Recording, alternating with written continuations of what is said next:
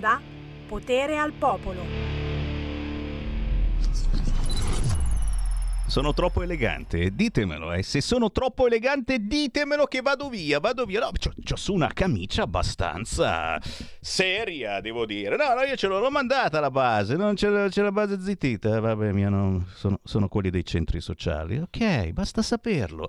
Centri sociali zittiscono Sammy Varin perché si è messo cioè sono un ben pensante con questa camicia. E a me piaccio. Ora ho messo gli occhiali gender, forse così potrebbe sentirsi la base neanche con gli occhiali gender. Tranquilli, Potere al popolo, potere al territorio. Sammy Varin anche quest'oggi in vostra compagnia. Già, già, già, sono sulle vostre automobili. Sono in casa vostra. Vi sto guardando negli occhi e non ho una faccia molto intelligente con questi occhiali arcobaleno. Sono sul vostro sito preferito, radiolibertà.net. Sono in televisione. Eh sì, è chiaro, la radio non è più soltanto radio, è anche tv, non so per quanto sinceramente, perché è una cosa che sta stancando anche le radio, quelle grandi, più che sta stancando, mm, li sta svuotando loro portafoglio, perché costa tantissimo fare tv, ma noi, ma noi abbiamo le spalle larghe, ma soprattutto abbiamo voi, cari ascoltatori, che ci state aiutando attraverso il sito internet radiolibertà.net con il vostro sostegno economico, il vostro abbonamento, ci permettete di andare anche in video ah, sul canale 252 del vostro televisore, solo per gli smart TV, of course. E certamente non dimentichiamo che ci sta sbirciando attraverso Facebook. Voilà! Sul Radio Libertà, cercate lì Facebook. Non dire parolacce, Sammy Varin. No, no, no, perché se dici parolacce Facebook ti mette su un canale praticamente dove ti guardi tu da solo. L'abbiamo scoperto e vedete, non dico neanche un cazzo, niente, non lo dico più, non lo dico, non lo dico. Veloci, veloci, pepe in culo perché oggi un fracco di ospiti. Tra pochissimo Sammy Varini intervisterà l'astrologa Deborah Bellotti, la signora delle stelle, ci farà la sua previsione. Vedo, prevedo, stravedo su che cosa? Beh, certamente questa situazione del gas che continua a perdurare, ma adesso anche eh, l'Ucraina che sta vincendo la guerra. Uè, uè, uè, uè, uè, Kharkiv! Abbiamo conquistato Kharkiv! E e adesso non è che facciamo incazzare ancora di più Putin, altro che chiuderci il gas. Poi, poi, poi alle 13.30, signori, torneremo a parlare di Monza, Gran Premio di Monza, finito, tutti in coda come sull'autostrada con la safety car. Ma come cacchio, dai, ma per favore, ma per piacere.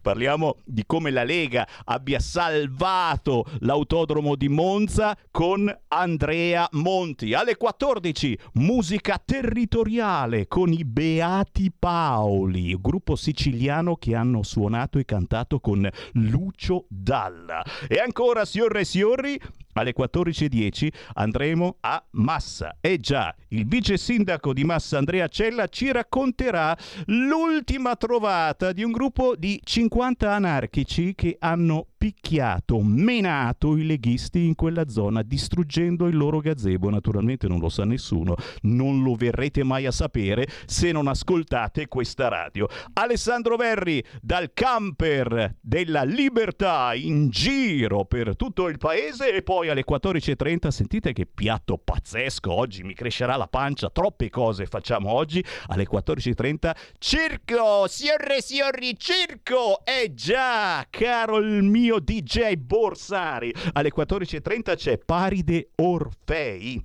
figlio di Nando Orfei, non era quello che metteva la testa dentro nella bocca del leone? A me pare di sì. Parleremo di circo, di tradizioni, di territorio, parleremo eh, di questo personaggio pari di Orfei che veramente sta rilanciando il circo alla grande, soprattutto per i giovani. Vi piace questo menù? E che cacchio me ne frega, se non vi piace è così lo stesso. Partendo dalla canzone indipendente, quella di Paolo Belli, e questo lo conosciamo tutti quanti, tra poco torna in tv, la sua ultima versione di un pezzo storico di Enzo Iannacci del 1987, ora è diventata reg, si intitola Parlare con i limoni.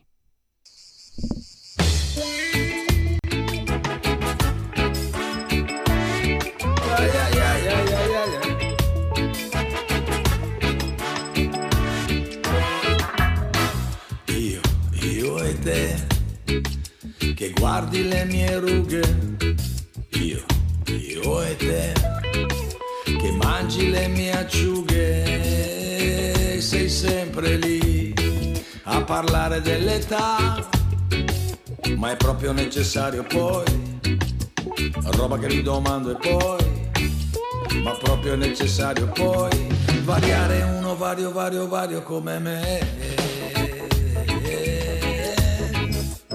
Bella quella canzone che parla della pioggia della Francia e non fa confusione.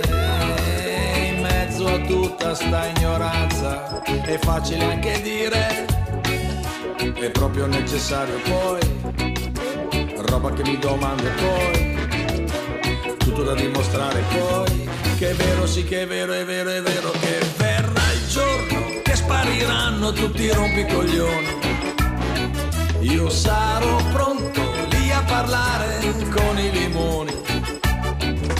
Uno che è giallo, uno che è verde, uno che grida ma non si arrende, uno che piscia da sotto in su, uno che canta solo I love you. Quanta fatica per farsi accettare con le canzoni.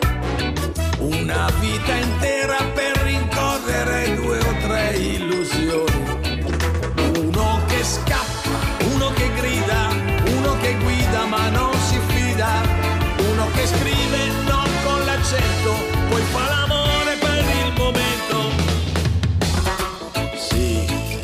lo so, c'è la crema per le rughe, sì, sì, sì lo so, c'è anche la crema per le acciughe, in mezzo a tutta sta ignoranza, è facile anche dire è proprio necessario poi. Roba che mi domando e poi tutto da dimostrare poi.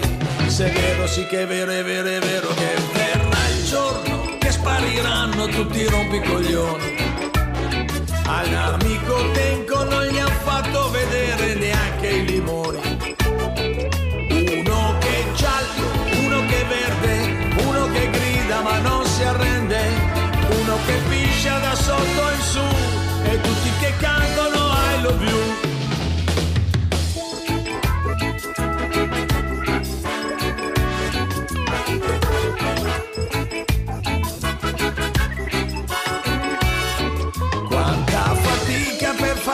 accettare con le canzoni.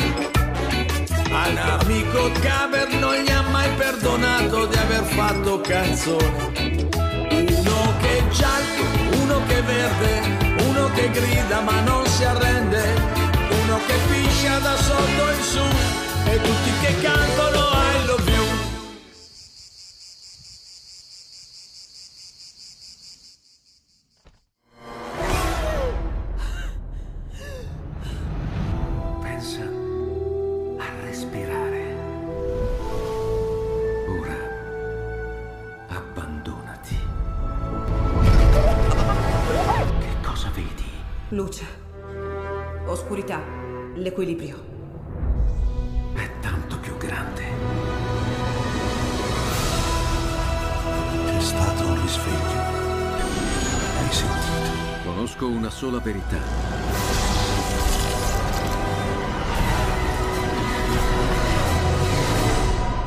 Movie Time ti fa entrare nel vivo del cinema, ti fa sentire come se fossi tu il protagonista del grande schermo.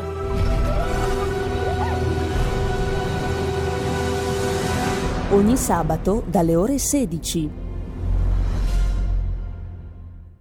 Senatori presenti 319, senatori votanti 318. Va ora in onda Politicastri, una lettura politica degli astri, fatti e misfatti, con Deborah Bellotti. Senatori, no, no, no, per favore, per favore, togliete quella bottiglia là. Non stiamo mica all'osteria. Eh, dico io, e dico io, ma dai, che, che- che lusso di cuffie che mi sono arrivate quest'oggi. Guarda, le cuffie di Sammy Varin. Cioè, manco fossi un DJ che è dagli anni 70 che, che faccio questo lavoro. Mi viene quasi da piangere, sono emozionato. Ho cambiato le cuffie. Almeno una volta nella vita il DJ deve cambiare le cuffie. Eh sì, perché è come lavarsi. Almeno una volta alla settimana ti devi lavare. Chiaro, chiaro. Grazie, grazie. Panza, panza, panza. La mia... No, Panza è il famoso europarlamentare della Lega. Grazie, grazie Panza, se ti vogliamo bene. Posso dare il buongiorno? Eh no, ho fatto questa piccola parentesi perché sai, quando, quando qui arriva qualche cosa di nuovo è come avere eh, una fidanzata nuova, capisci? Cioè, ti, ti, viene voglia di raccontarlo, poi racconti anche quello che ci fai. Eh, non si fanno queste cose, non si dicono. Beh, beh racconti.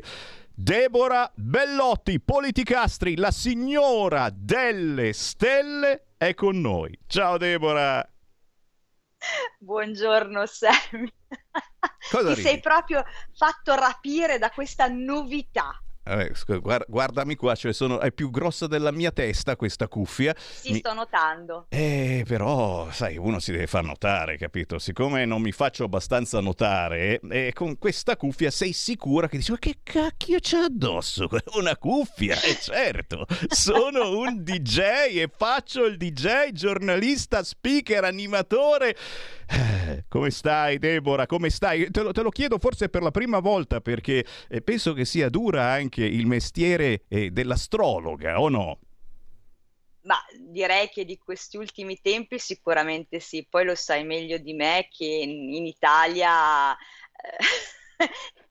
fondamentalmente quando qualcuno dice le cose come stanno o le prevede, tra virgolette, non viene mai creduto. Poi succedono, eh, perché con- bisogna dare il tempo, poi le cose avvengono. Allora lì l'italiano inizia a dire: Ma porca miseria, quella là ci ha visto giusto. Poi, come dicevamo anche la volta scorsa, eh, navigo in mezzo a questo mondo di uomini. È vero, perché sono quasi Galleggi. tutti uomini chi fa questo mestiere, l'astrologo, sono quasi tutti uomini, è sessista come mestiere.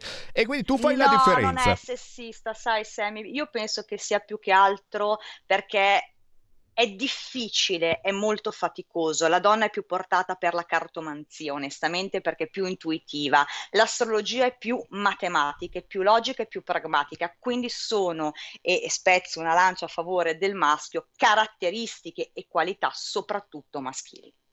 E con questo, signori, avete capito che invece noi siamo apertissimi a un pubblico femminile, anzi il talk eh, del mezzodì è è quasi sempre fatto proprio da una donna che porta tutta la sua femminilità e anche eh, la, l'acutezza mentale in diretta nazionale. Bando alle ciance, io già apro le linee allo 0266203529, lo sapete con Sammy Varin, potere al popolo, si entra in diretta su qualunque argomento vi abbia colpito e ne parliamo e soprattutto vi diciamo che cosa prevediamo.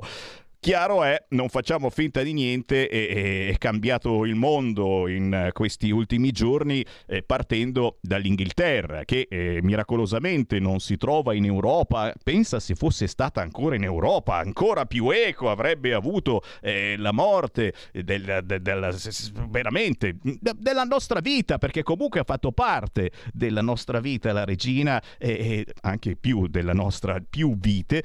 E adesso c'è Carlo III d'Inghilterra, signori. E quindi subito bisogna pensare quale sarà il futuro di Carlo III d'Inghilterra, che è un tipettino, insomma, in tutti questi anni un po' lo abbiamo imparato, mh, particolare, diciamo così, e già nelle prime ore lo abbiamo visto fare cose che eh, normalmente un re eh, sembrava non dovesse fare, andare lì, toccare la gente, abbracciare la... Eh, tocca, si lascia toccare il re. Quindi il futuro di Carlo III d'Inghilterra di sicuro te lo devo chiedere. Poi parallelamente mi arrivano subito altre suggestioni, perché lo sapete cari ascoltatori, abbiamo un numero di WhatsApp 346 642 7756 e, e gli ucraini che stanno vincendo la guerra contro la Russia. E questa è un'altra notizia. Kharkiv, Kharkiv, wow! Abbiamo conquistato Kharkiv e, e adesso, e adesso non è che questi,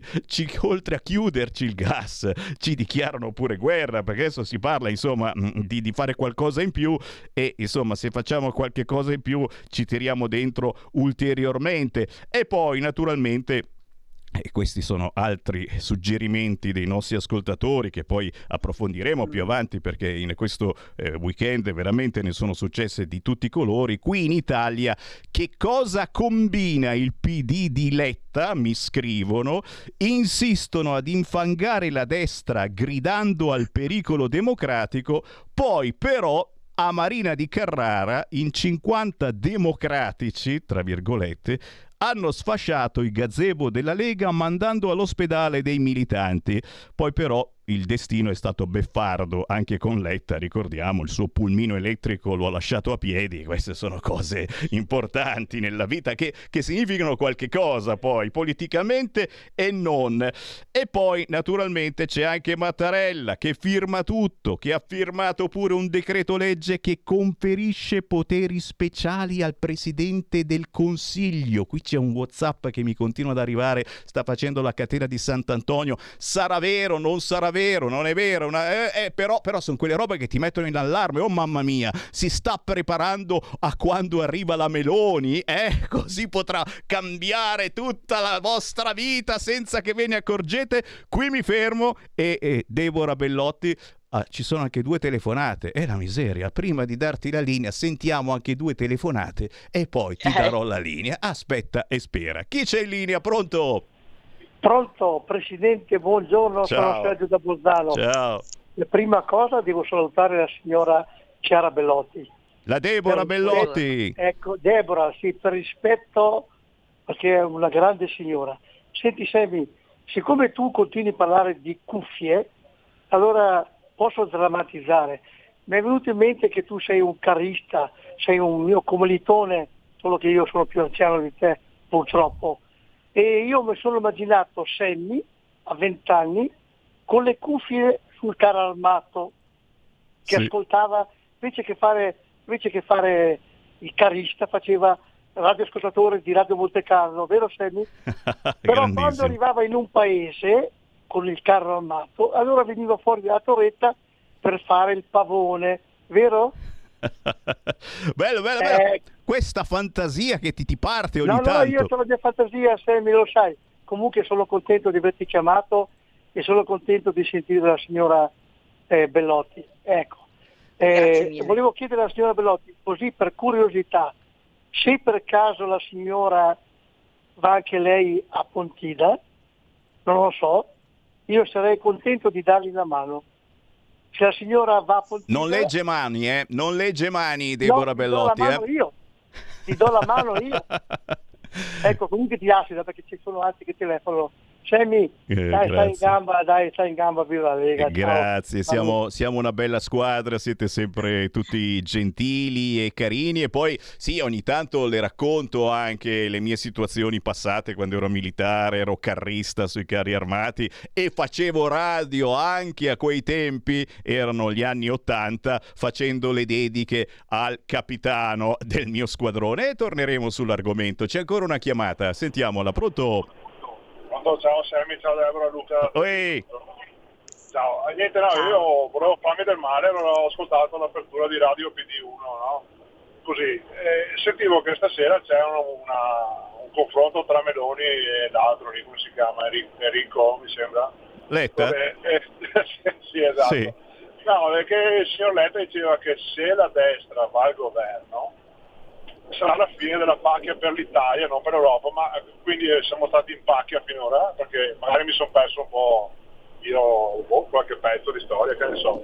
Vi ringrazio, vi saluto e buona Pontida, ci vediamo domenica. Ciao. Grazie, grazie. Questo naturalmente tra le righe, ricordiamolo, siamo al conto alla rovescia per il grande raduno della Lega. Saremo a Pontida domenica prossima, 18 settembre. Cercate il gazebo, il gazebo, lo stand, adesso si dice stand, avremo un doppio stand di Radio Libertà perché ci sarà Sammy Varin che distribuirà magliette, cappellini a destra e a sinistra, ma soprattutto penso a destra. Deborah Bellotti, adesso davvero mi zittisco. Finalmente puoi darci la tua previsione, decidi tu su cosa incentrarla. Vai. Allora, innanzitutto il messaggio che ti sta arrivando da WhatsApp è una fake. te lo dico, quindi non ci sono pieni poteri dati da Mattarella Draghi e via, ne scartiamo una.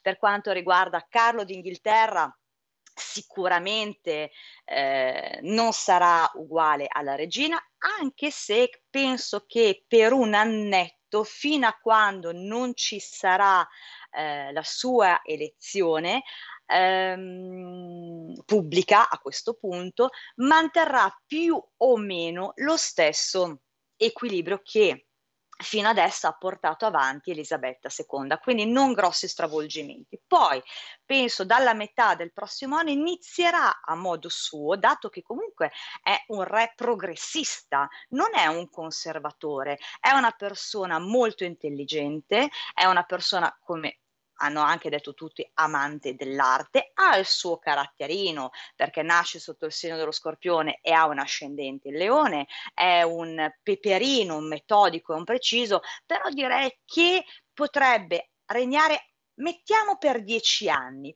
però dare un suo contributo diverso da quello che ha dato Elisabetta in tutti questi anni, migliorando comunque anche l'aspetto pubblico eh, della monarchia. E quindi direi che qui io sono a pro, accendiamola positivamente. Eh, qualcuno ha contestato il fatto che lui nella, nella, sua elezione ha menzionato la sua amatissima Camilla, eh, c'è chi non avrebbe voluto perché c'è ancora il ricordo di Diana molto presente.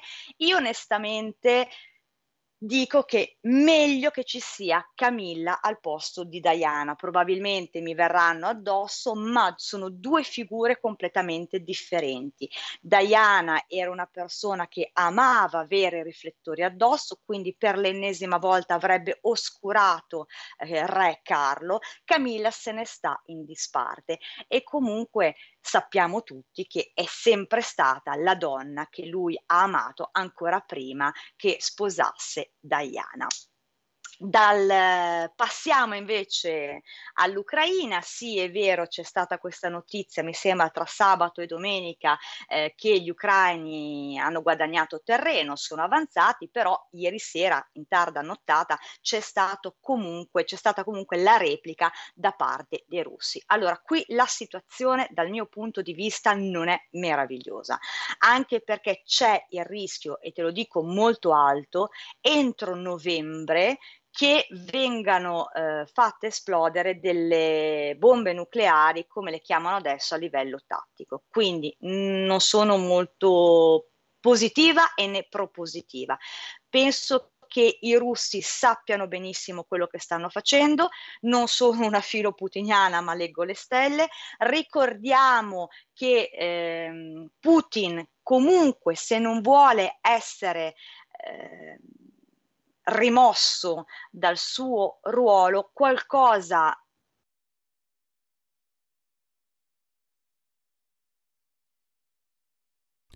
Eccomi, siamo, siamo, staccati, siamo staccati in questo momento dal collegamento con Deborah Bellotti, vediamo eh, se la ritroviamo al volo. State sentendo anche voi come potrebbe cambiare il vostro futuro di rimbalzo, eh, di rimbalzo, ma cambia, cambia, cambia, così come eh, eh, eh, sta cambiando, sta cambiando anche la situazione gas minuto sotto minuto. Signori, il gas torna sotto quota 200 dopo le parole di Deborah Bellotti. C'è una telefonata? C'è una telefonata? No, è caduta. Allora ridiamo la linea. Deborah, prosegui pure, sei di nuovo in onda.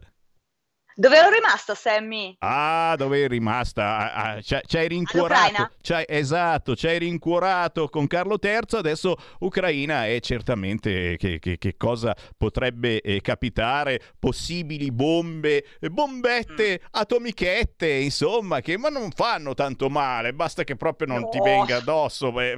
No, il problema è che eh, Putin rischia comunque di essere declassato dal suo ruolo, quindi se non vuole vuole perdere appunto la nomina di zar, parliamoci chiaramente, qualcosa, un atto di forza deve fare. Mm, se non vado errata, poi nei giorni scorsi c'è stata questa riunione insieme a Xi Jinping eh, eh, dove comunque Xi Jinping ha dato il suo appoggio alla Russia per limitare che la Nato entri in Europa. E onestamente io da quelle parti non mi aspetto nulla di buono, anche perché la Cina sta continuamente rinviando l'incontro tra eh, il presidente Biden e appunto il loro presidente ripeto, sono mesi molto caldi, entro novembre aspettiamoci un atto di forza da parte dei russi, per quello che invece riguarda eh, l'Europa siamo praticamente alle soglie di una guerra civile se mh, entro la metà di ottobre non correranno ai ripari.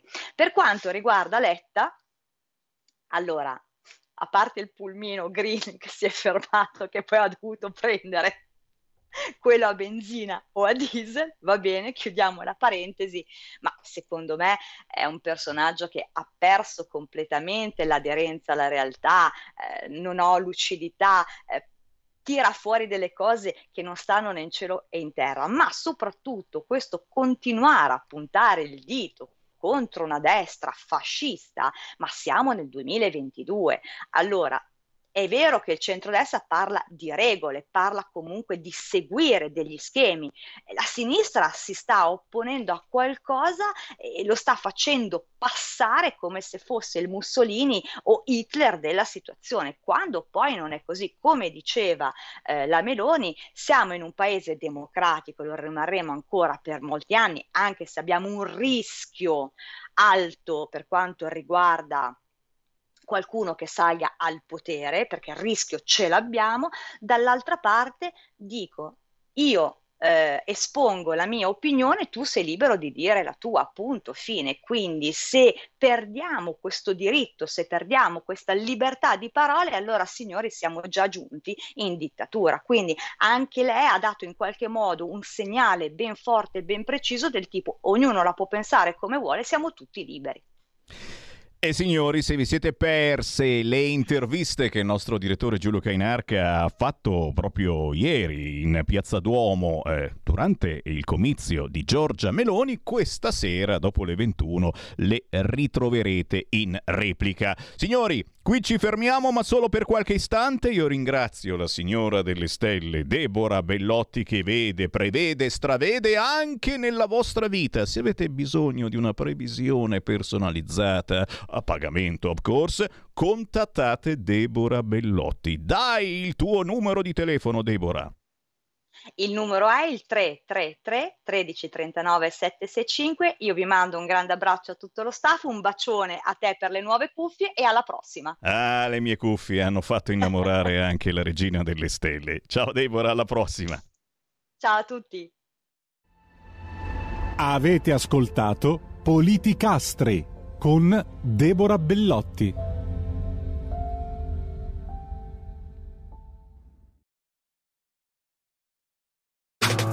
Stai ascoltando Radio Libertà. La tua voce libera, senza filtri né censura. La tua radio. La tua radio è ascoltabile anche con la televisione in digitale. Sul telecomando della televisione digitale o del tuo ricevitore digitale puoi scegliere se vedere la TV o ascoltare la radio risintonizza i canali radio e troverai anche Radio Libertà, canale 252.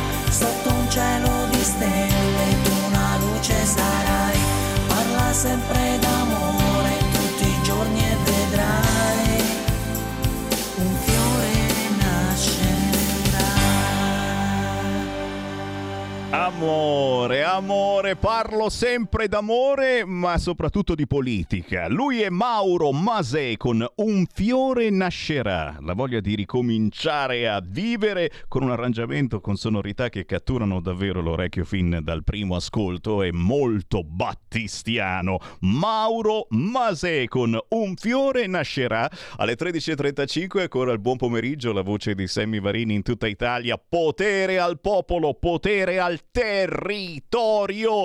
E che cos'è successo nel weekend nel nostro territorio e in tutto il territorio? Perché è stato un evento eh, con voglia davvero di arrivare ovunque, il Gran Premio di Monza. E chi ha salvato il Gran Premio di Monza? C'era qualcuno che lo voleva cancellare, invece l'abbiamo portato a 100 anni, arriveremo oltre. Signori, la Lega. E chi all'interno de... Eh, non la smette più sto cacchio di Sammy Varin. Eh, ve lo presento, lo state vedendo in radiovisione, vice capogruppo della Lega al Consiglio regionale della, Regione Lombardia. Grazie per essere con noi. Andrea Monti, ciao!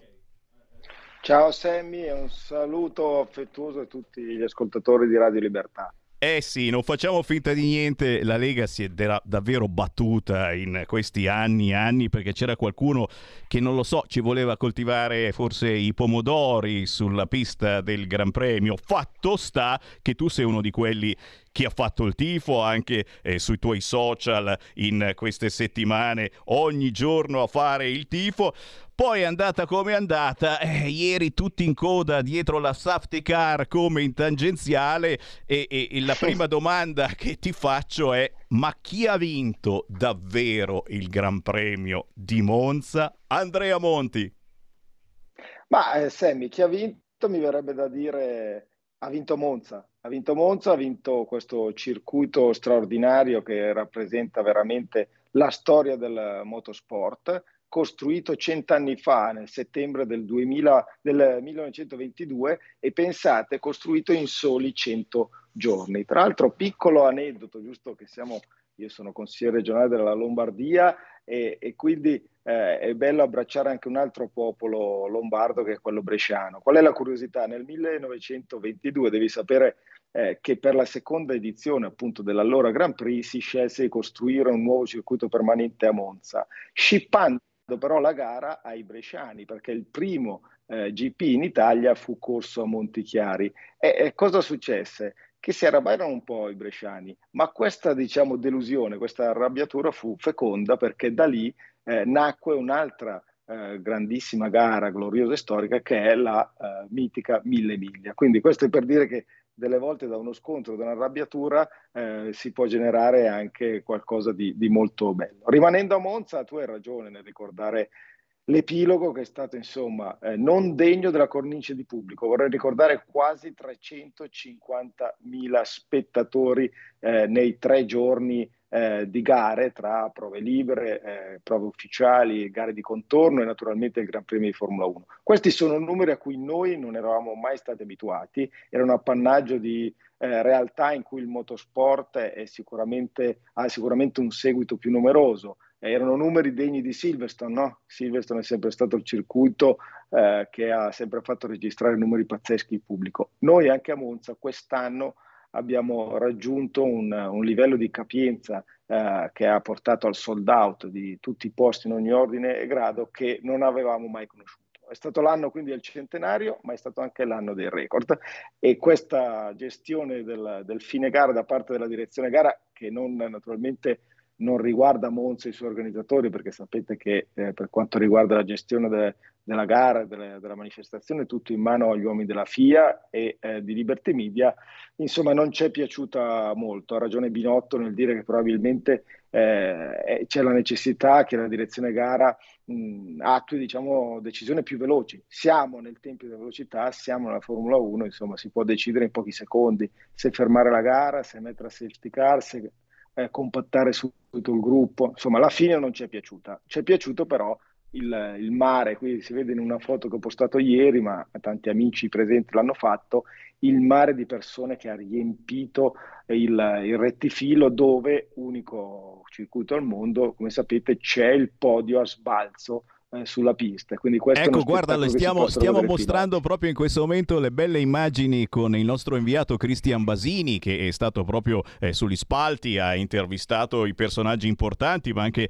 la gente comune. Diciamo che la più bella vittoria, e ho visto anche qualche eh, servizio nei telegiornali, è, è stato l'afflusso di gente che poi ha, ha, ha, percorso in lungo e in largo Monza, i suoi alberghi, i suoi ristoranti, perché molti sono arrivati anche per il weekend, insomma un qualcosa che fa non bene ma benissimo al territorio, lo fa conoscere ulteriormente con la promessa di ritornarci, insomma sono cose importantissime di questi tempi poi e cavolo.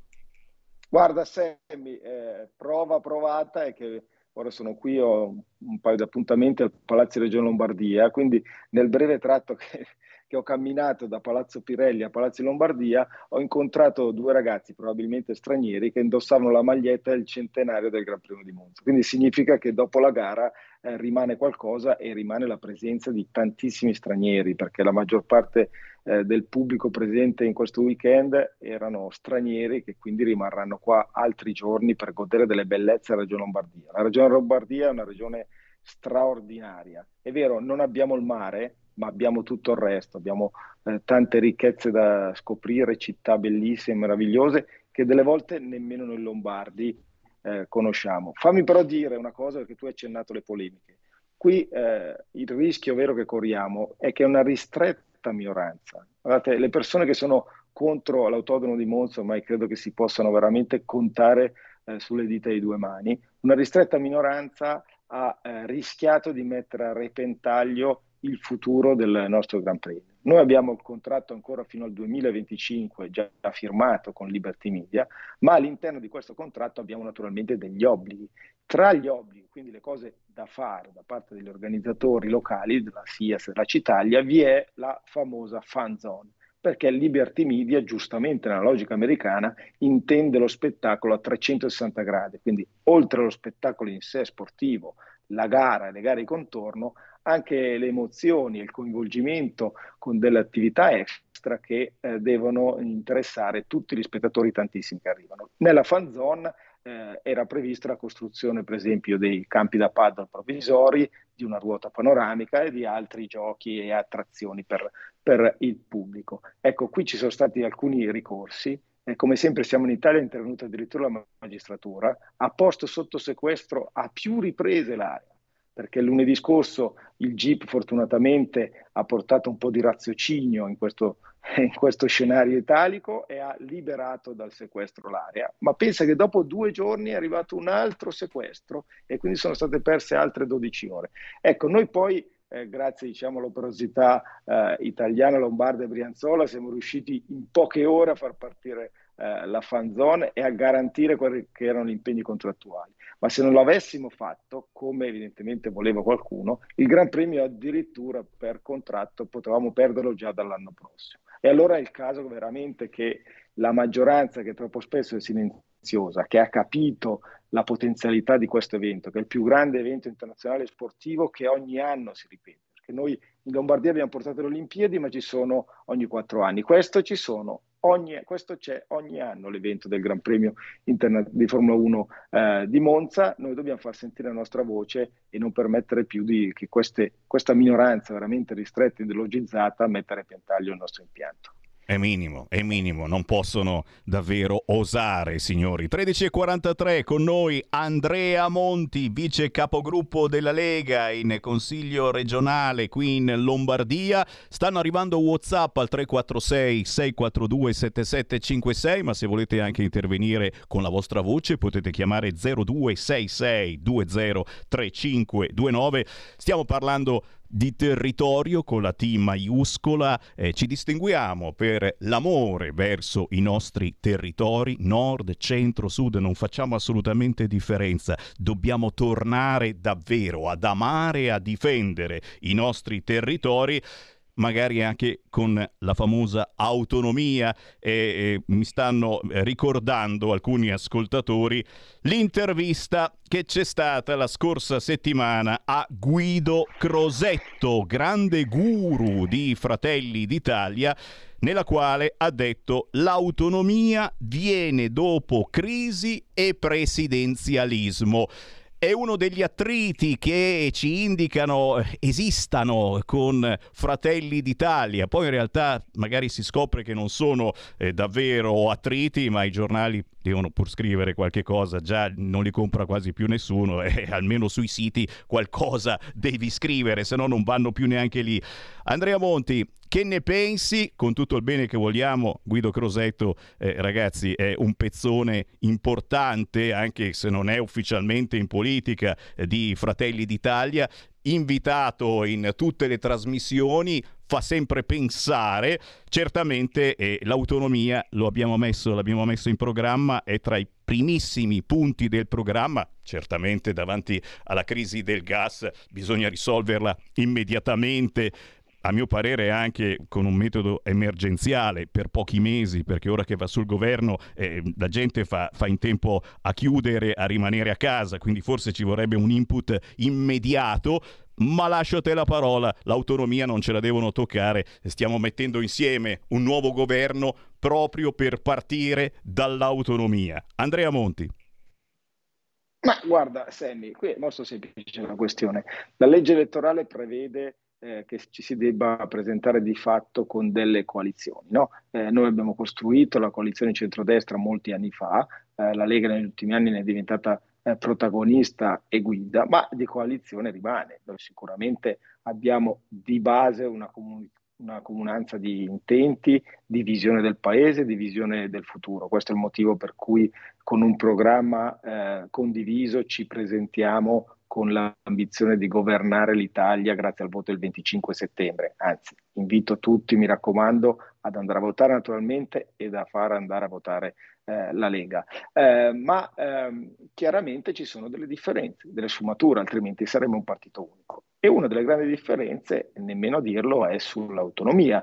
Eh, io guardo il primo intervento in Consiglio regionale da Novellino, l'ho fatto proprio sull'autonomia eh, nel 2018 quando siamo, ci siamo insediati qui a Regione Lombardia con la nuova legislatura, con la presidenza Fontana, perché il primo atto che la Lega ha, ha portato in consiglio e eh, che la Giunta ha condiviso è stato proprio quello di ampliare la richiesta di autonomia a tutte le 22 materie previste eh, dall'articolo 117 della Costituzione. Quindi è chiaro l'intento, e lo è sempre stato, della Lega. È chiaro anche che in questi cinque anni, persino qui in Regione Lombardia, la Fratelli d'Italia è sempre stata fredda su questo tema, ma l'impegno c'è, c'è nel programma e eh, andrà portato avanti eh, l'invito qual è? È chiaro che se un elettore ha cuore l'autonomia all'interno del centrodestra deve votare la Lega, cioè, mi sembra evidente, eh, il, la risposta migliore che possiamo dare a Crosetto è il 25 settembre nelle urne e votiamo Lega e Crosetto capirà che l'autonomia è la priorità per l'Italia, anche per uscire da questa crisi tremenda che ha bisogno sicuramente di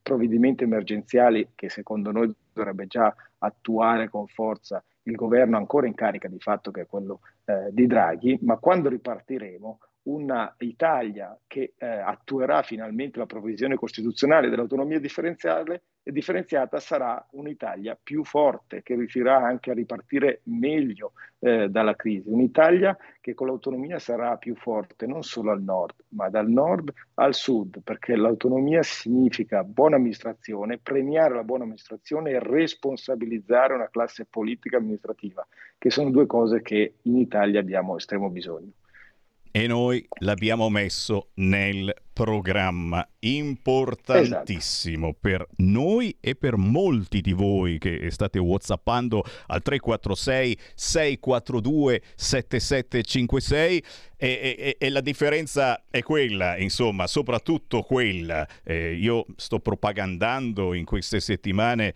eh, che ci sono due blocchi, centrodestra e centrosinistra. Con tutto il rispetto abbiamo entrambi amici che eh, magari fanno politica da tutt'altra parte e che ci hanno messo la faccia ugualmente eh, candidandosi nei famosi cespuglietti o nel terzo polo o in qualcos'altro ancora. Con tutto il rispetto, la battaglia epica politica che c'è questa volta è tra centrodestra e centrosinistra e dobbiamo scegliere o di qua o di là.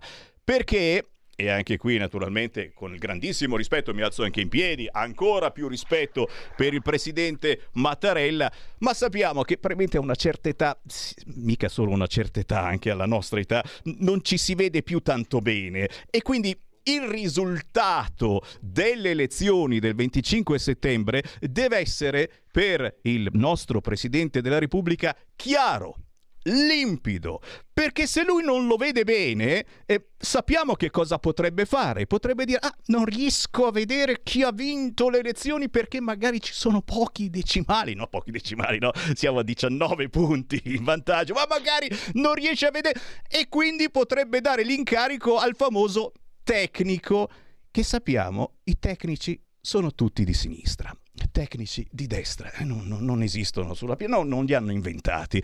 Per cui sto sdrammatizzando chiaramente, sempre con tutto rispetto, ci mancherebbe altro. Eh, la battaglia è lì, centrodestra, centrosinistra, ripeto, eh, con tanto dispiacere perché eh, ci sono persone in gambissima che magari hanno scelto di candidarsi in quei movimenti, in quei partiti che non hanno possibilità di superare la soglia, di entrare in Parlamento, magari entreranno e grideranno eh, per fare che cosa? Per dare più potenza al centro-sinistra che non vede l'ora che il centrodestra non abbia quella maggioranza importante per fare davvero le riforme e in maniera veloce, in maniera veloce, cosa che fa una FIFA boia, una paura pazzesca al Partito Democratico perché chissà quali riforme pensa che facciamo. Oh, oh che paura del federalismo dell'autonomia. Eh, c'è una telefonata al volo, la passo, poi ti faccio rispondere volentieri volentieri. Pronto? Pronto? Uela. Sì, ciao, sono Ermanno. Ciao. ciao. Senti, io eh, ho qualche anno, no? Quindi ne ho viste e sentite di tutti i colori. Però qui eh, i sondaggi, i sondaggi io eh, premetto che non, non, non, mi convincono, no? non ho mai capito come, fa, come, li fanno, dove li fanno, il, il metodo e va bene. Però io guardo adesso, fanno i sondaggi e dicono il centrodestra è avanti di 20 punti, 19 punti, quello che è. Poi vado a vedere i dati e allora vedo la Meloni 20, 23, 24%, il PD 22%, e quindi due punti sotto. Allora, la Lega superata dal, eh, praticamente all'11%, superata dal 5 Stelle, incredibile, e, eh, e, via discorrendo. Ma allora dov'è questo centrodestra che è, è in vantaggio di così tanto? Anzi, perché poi considera che Renzi e, e quell'altro, Calenda, e tutti gli altri pistoletti che ci sono lì, e, e anche il, il, signor Conte si uniranno certamente al PD. Quindi dov'è che vince con il 50% il centrodestra? Se questi sono i dati. Ma grazie io... caro, grazie caro, sei stato chiarissimo. Ah Baradam, ah Baradam, è per questo che io dico ragazzi prendiamo una decisione ben chiara perché potrebbe non essere così chiaro. Andrea Monti. Allora, intanto rispondo velocemente con piacere all'ascoltatore, poi purtroppo dovrò lasciarvi perché eh, ho un appuntamento che eh, incombe. Vi ricordo l'appuntamento con il paglio dei, dei bambini a Cogliate in provincia di Monza e Brianza, chi ha interesse va sulla pagina Facebook del comune e trova tutte le informazioni.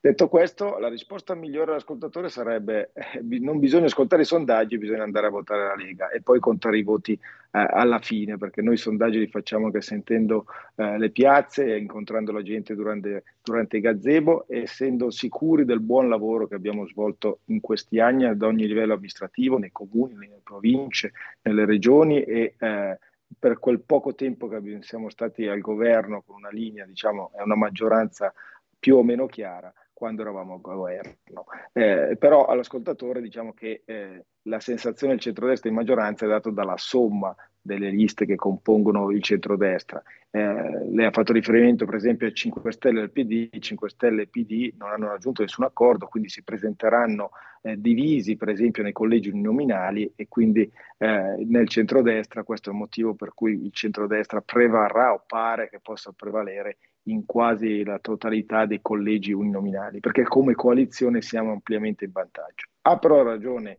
il buon eh, Semmi dicendo guardate che eh, dobbiamo andare tutti a votare con convinzione, prima di tutto perché si contano i voti solo quelli veri, non dei sondaggi, e poi perché con Mattarella bisogna vincere, diciamo non di, di mezza lunghezza, no? bisogna vincere magari con 3-4 lunghezze per togliere qualche, qualche dubbio o eh, nessun ricorso al bar o al fotofinish. Con questo ti saluto Sammy, ti, ti, ti ringrazio della disponibilità, eh, spero di, di, rivedervi e di eh, riascoltarvi presto un saluto a tutti voi, alla grande comunità di Radio Libertà che conosco e seguo uh, da anni. Buona giornata a tutti. Grazie ad Andrea Monti, vice capogruppo della Lega qui in Regione Lombardia e hai fatto benissimo a ricordare l'appuntamento di Cogliate, Monza Brianza del 17 e 18 settembre, il palio di Contrada e dei bambini. Oh, proprio i bambini, ma guarda un po' che sono capitati in questo momento qua in studio. E venite qua che vi facciamo vedere, dai, dai, dai, raccontiamo un attimo il primo giorno di scuola, signori, Tabata ed Elia, i miei figli figli appena tornati da scuola. Che emozione! Ciao Tabata! Ciao! Ciao Elia! Ciao! Allora, allora, come sono le maestre prima, prima, prima prima media. Sai che c'è gente eh, che si ricordano quando io ho fatto la diretta, il giorno che siete nati, sono andato in diretta a Radio Padania dicendo sono nati i miei figli e tutti, ah, i figli di Sammy Marina. Adesso siete in prima media, com'è andata? Chi risponde? Bene. Eh? Ma mordono questi no. professori? No? no. Cioè, che, che, cioè, li abbiate già visti tutti quanti? Chi avete incontrato oggi? Eh, abbiamo incontrato la la professoressa di matematica, di scienze, di una supplente di arte e una, la professoressa di inglese.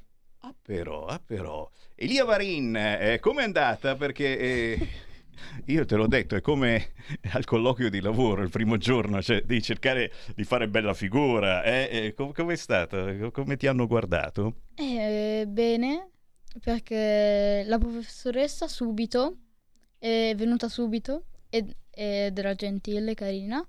Niente frusta quindi? No, no, no niente Dai, frusta. ai miei tempi si usava la frustino. Yeah, yeah, per ammaestrarvi. Dopo abbiamo pari d'Orfei eh, del circo, proprio alle 14.30. Ah, sì, è vero. Poi, poi, cos'altro? cos'altro? Cosa vi ha detto? Vi ha fatto delle raccomandazioni la professoressa? No, ci ha spiegato che...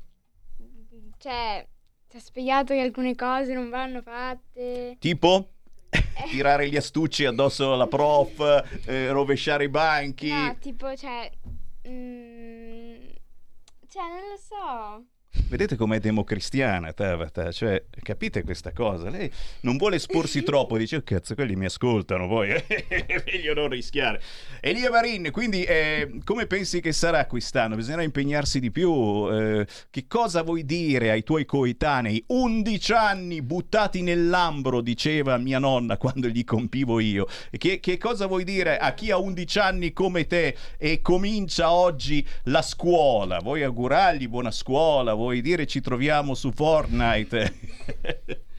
Magari. No, Magari un corno, prima si studia, poi vediamo, vediamo. Ti, ti stacco la corrente. Eh, ma oggi non abbiamo fatto niente. Oggi niente compiti. eh, per una settimana non ci dà niente. Per una settimana niente compiti. Cioè, ragazzi, che pacchia mostruosa.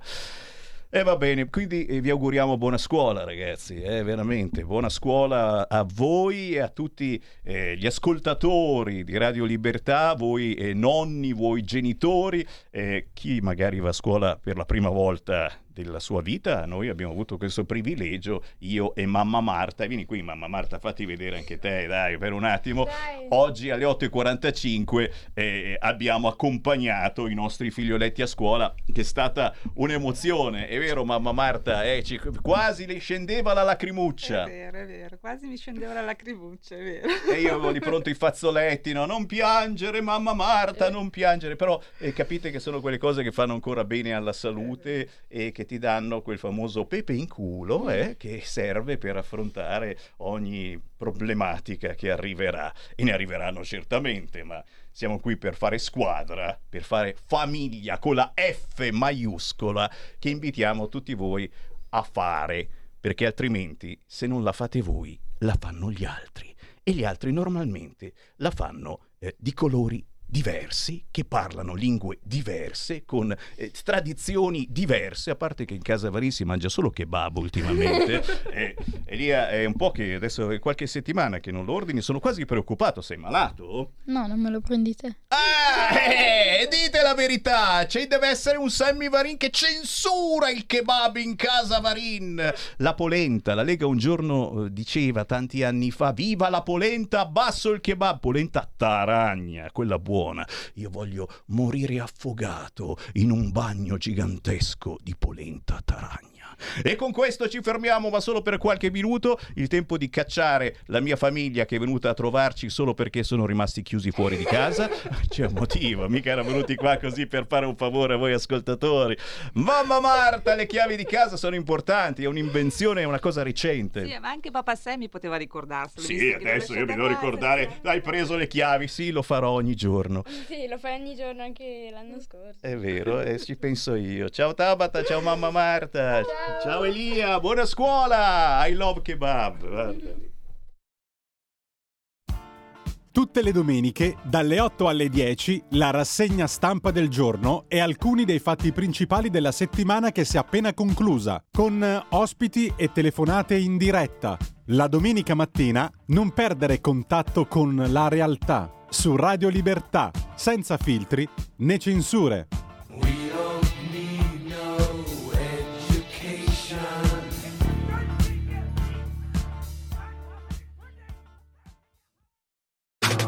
Stai ascoltando Radio Libertà. la tua voce libera, senza filtri né censura. La tua radio. Coming Soon Radio, quotidiano di informazione cinematografica. Molti attacchi senza mangiare la preda. Per sopravvivere I leoni non lo fanno. dovrai diventare predatore. Sarai tu contro la belva.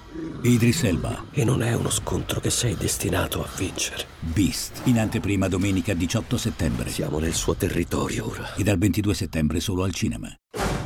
Bienvenue! Il cinema è in festa e sei invitato anche tu. Lei qui può fare qualunque cosa. Film per tutti dal 18 al 22 settembre.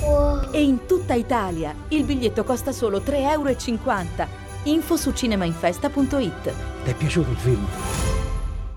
Officine Ubu presenta Nido di Vipere, Solo il 4% dei morti per incidente è sottoposto ad autopsia. Un thriller spietato tra Tarantino e i Cohen. Hai ucciso l'uomo sbagliato. Omicidi, tradimenti e colpi di scena in un disperato gioco senza esclusione di colpi. Nido di Vipere, dal 15 settembre al cinema.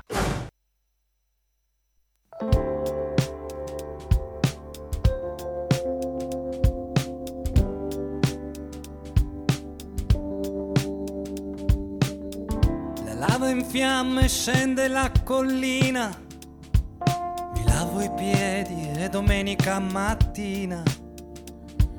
Il sole picchia in testa come un assassino. La piazza è in festa, è la festa del patrono. Oh, il mare scuote il letto, è un colare intorno al collo.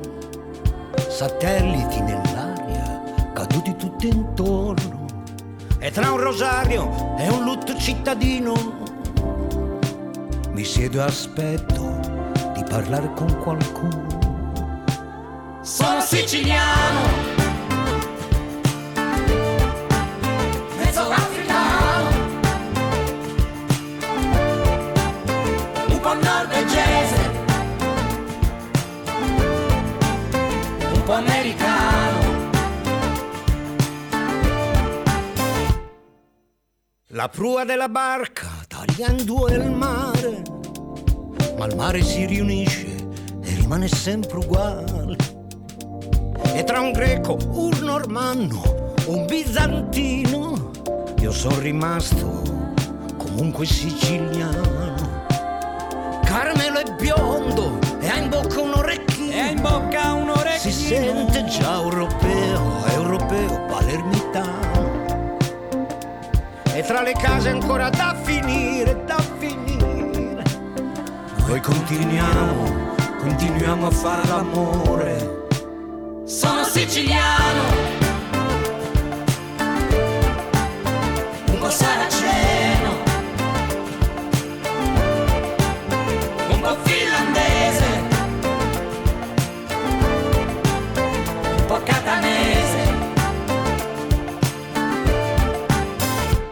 Guardo fuori l'oblò, c'è una luna d'argento. L'aeroplano si scuote nel vento, io lo so. Che tra un po' atterrerò e qualcuno mi attende e mi sorriderà.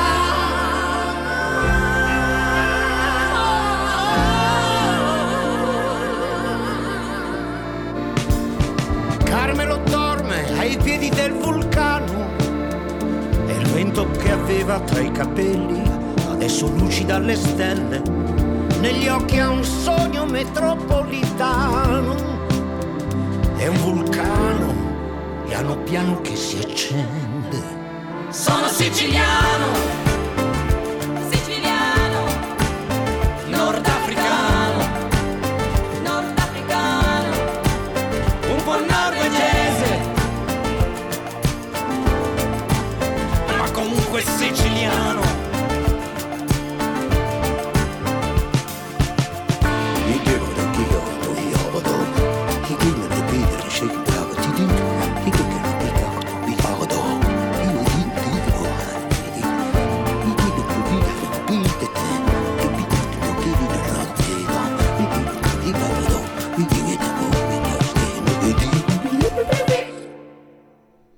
La nostra è davvero la trasmissione dei territori.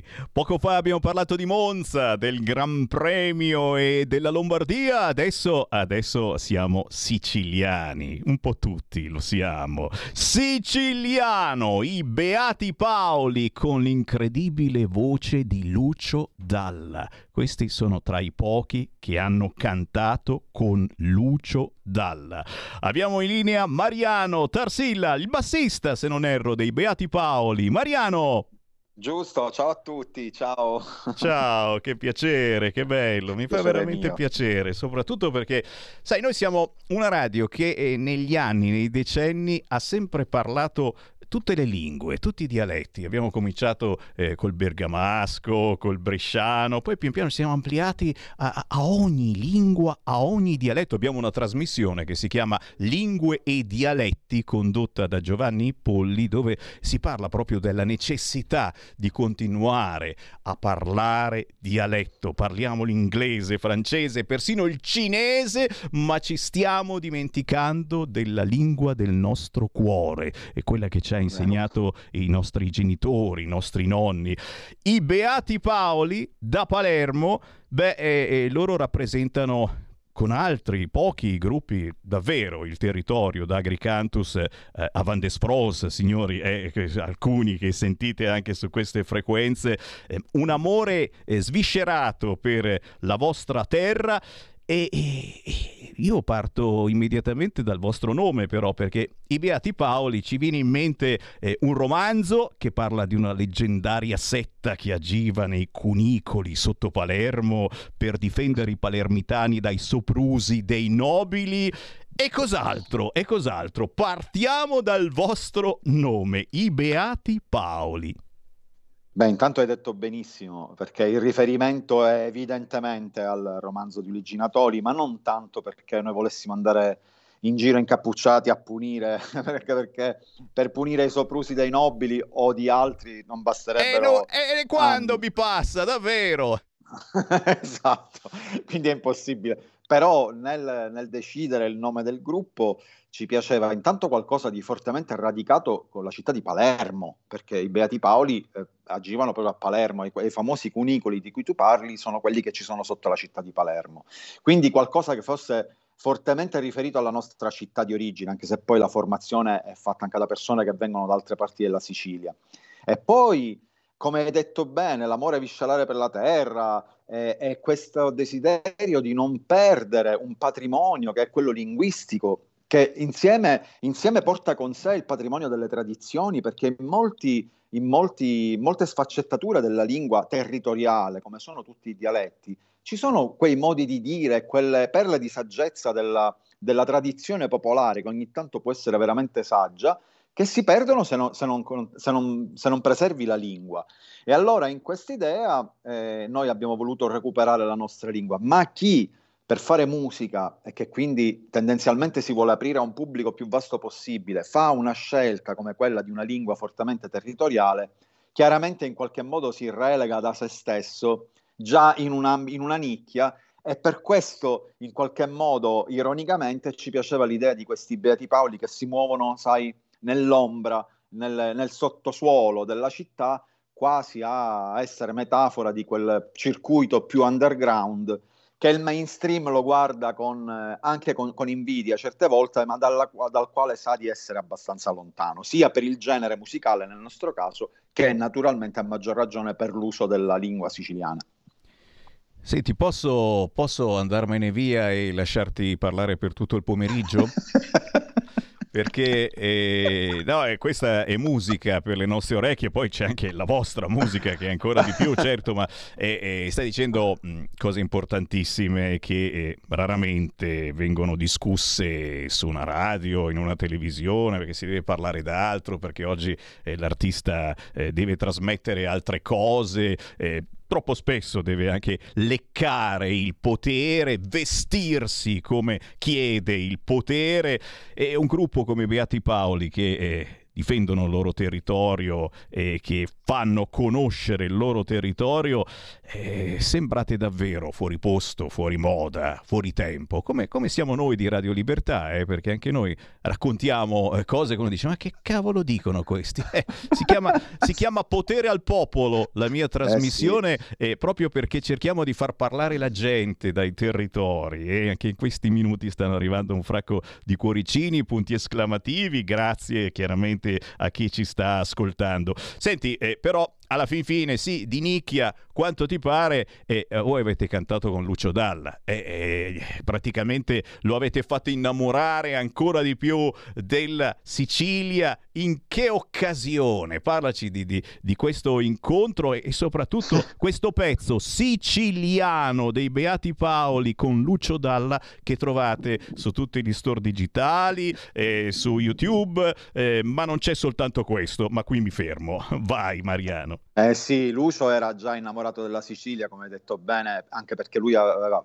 una casa anche in Sicilia eh, ed è, si sentiva fortemente siciliano. Non a caso la canzone, dico, anche per sfatare equivoci, la canzone Lucio l'aveva scritta ovviamente diversi anni prima, eh, anche di, questo, di quel nostro incontro che avvenne nel 2005, ma comunque lui era una persona molto, molto curiosa, un artista vero di quelli che eh, mettono la musica al primo posto, da qualunque posto venga, da qualunque artista venga. E non a caso eh, in quel periodo c'era una trasmissione su Radio Rai che si intitolava Demo, che trasmetteva proprio le demo dei gruppi appunto più underground. In quel periodo la sigla di questa trasmissione era un brano dei Beati Paoli e Lucio ascoltava molto questa trasmissione perché era molto curioso proprio di questo movimento nascosto, artistico, soprattutto fra i gruppi più giovani e ascoltò quindi questo brano dei Beati Paoli e parole sue si innamorò di questo suono, rimase anche colpito, addirittura noi disse, siccome lui viaggiava moltissimo in macchina, abbiamo dovuto fermare la macchina, disse, io non riuscivo a capacitarmi che un gruppo comunque sconosciuto fosse così forte, un gruppo così bravo. E allora chiamò la redazione e chiese un contatto telefonico di Alessandro, il cantante e autore delle canzoni dei Beati Paoli, però la redazione non avvisò Alessandro che Lucio Dalla aveva chiesto questo contatto, per cui Alessandro una mattina si trovava in fila, in coda alle poste, squilla il telefono, era il 2005, diciamo tutti questi call center razzannati non c'erano, quindi vede numero sconosciuto e risponde, e dall'altro lato si sente dire ciao sono Lucio Dalla. A quel punto naturalmente come qualsiasi persona dotata di buon senso risponde sì io sono Napoleone, ma invece dall'altro lato c'era davvero Lucio Dalla che Vai. diceva che da lì a breve avrebbe avuto un, doveva fare un intervento eh, a un concerto molto importante nella Valle dei Templi ad Agrigento perché si festeggiava il 59 statuto, il 59 anniversario dello Statuto siciliano e ci chiede di suonare insieme in questa occasione. Dopo la prima fase di incredulità, dopo la defibrillazione che era d'obbligo, decidiamo di preparare due brani. Uno era siciliano per l'appunto, ci sembrava anche coerente con il contesto, eh, e l'altro è come profondo il mare. Abbiamo arrangiato questi due brani, li abbiamo mandati i provini, con, convinti che ci avrebbe preso a pedate o che non avrebbe neanche più risposto al telefono, e invece lui fu entusiasta di questi provini, di questi arrangiamenti, e abbiamo fatto questa performance insieme ad Agrigento. Eh, ovviamente per noi indimenticabile perché siamo arrivati lì, abbiamo fatto il soundcheck, poi aspettavamo Lucio e, e una vocina dentro di noi diceva sì ma veramente siete convinti che adesso arriva Lucio Dalla e suona con voi? E invece Lucio è arrivato, ci ha messo a nostro agio nel giro di pochi secondi proprio eh, e abbiamo suonato insieme e da lì è partita una collaborazione un po' più ampia che, che ancora oggi a pensarci veramente ci riempie d'orgoglio. Beh, noi tremiamo veramente con voi di emozione, grazie per eh, averci portato eh, ancora al cospetto del grandissimo Lucio Dalla e adesso, e adesso gli ultimi tre minuti e, e li dedichiamo ai Beati Paoli. Oggi, nel 2022, l'uscita di questo pezzo siciliano con Lucio Dalla fa da traino a che cosa? A farvi conoscere certamente da un pubblico ancora più ampio che eh, adesso possono trovarvi eh, su YouTube, eh, sugli store digitali un ascolto che consigli a chi e soprattutto che cosa, che cosa, contiene la vostra produzione più recente che invitiamo voi ascoltatori ad andare a cercare in rete, il bello della rete in questo caso. Mariano Tarsini. Allora, intanto Siciliano ha anticipato quella che a breve sarà l'uscita del disco completo dei Beati Paoli, che tra l'altro contiene anche l'altro brano che abbiamo registrato con Lucio, che è Come profondo il mare. Quindi a breve, presumibilmente, usciremo con questo secondo singolo, Come profondo il mare, e contestualmente usciremo con il disco. Il disco contiene una serie di composizioni che in termini di genere musicale probabilmente definirei world music, la, la musica eh, della contaminazione per definizione. E I brani dei Beati Paoli, tra l'altro, sono quasi tutti cantati in siciliano. Eh, tra l'altro vi anticipo che in Come profondo il mare abbiamo azzardato anche da questo punto di vista. Abbiamo per, tradotto alcune parti del testo di Come profondo il mare in siciliano e quindi quella è veramente un'operazione di contaminazione fortissima come profondo il mare.